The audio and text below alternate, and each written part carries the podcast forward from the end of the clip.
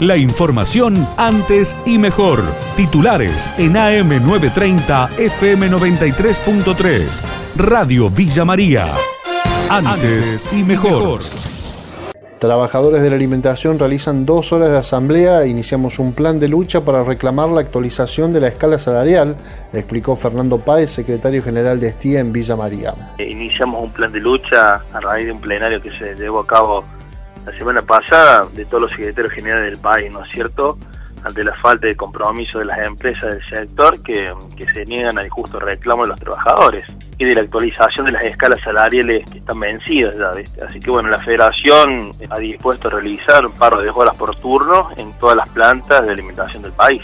Dos horas de paro en, una de las plantas que está se encuentra ahí en la avenida Carranza, bueno, y el plan de lucha sigue, esto va a seguir, tuvimos ahora en la tarde haciendo asambleas en otras fábricas, este, la medida se lleva a cabo en, digamos, en un altísimo acastamiento en todo el país, ¿no es cierto? Conternación en Ballesteros Sur excluyeron a un concejal acusado de tenencia de pornografía infantil. En una sesión histórica los ediles decidieron separar de su cargo a Lucas Nóbrega, concejal de la oposición. Fue detenido el pasado viernes en Belville luego de un procedimiento encabezado por el fiscal Gambini. Carolina Jara, intendente de esa localidad, dialogó con Radio Villa María.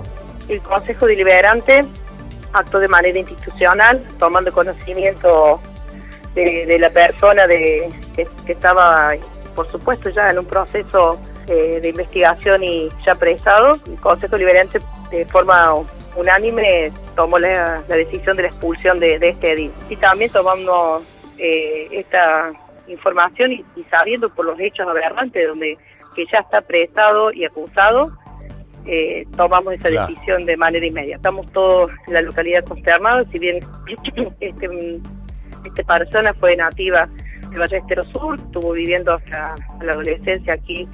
Y también, por supuesto, que hay muchos vínculos de afecto con respecto a él y de los sorprendidos, doloridos y también, bueno, que hoy podamos saber que no, no importa donde sea que existan este tipo de características y de hechos aberrantes, la verdad que estamos eh, muy consternados.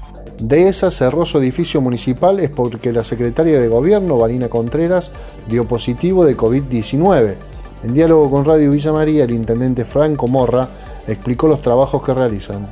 Bueno, hemos tenido una situación en estos últimos días que hoy terminó de confirmarse con el positivo de COVID de la secretaria de gobierno que acumula un total de cinco casos activos ah. dentro de la municipalidad, en el mismo sector, allí en la administración, lo que nos ha llevado a tomar una decisión preventiva pensando en justamente cumplir los protocolos y evitar el contagio. ¿no? Básicamente lo, que, lo que hacemos en estas 48 horas es una desinfección a fondo, aireación y demás, incluso con una empresa de, de Río Cuarto eh, para poder quedarnos tranquilos de que el virus en las instalaciones no esté.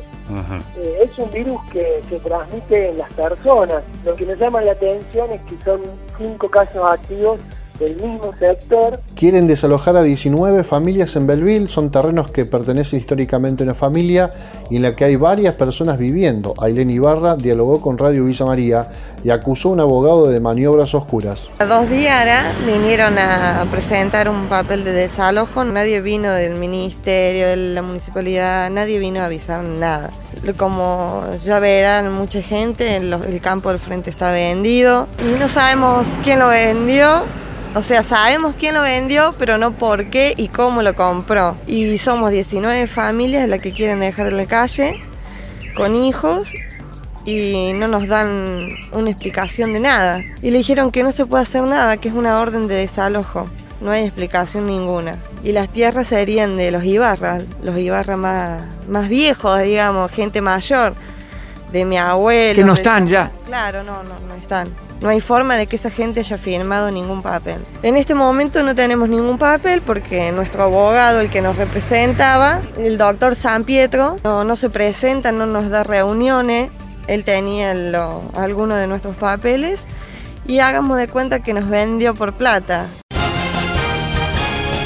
La información de Villa María y la región. AM930, FM93.3, Radio Villa María antes y mejor.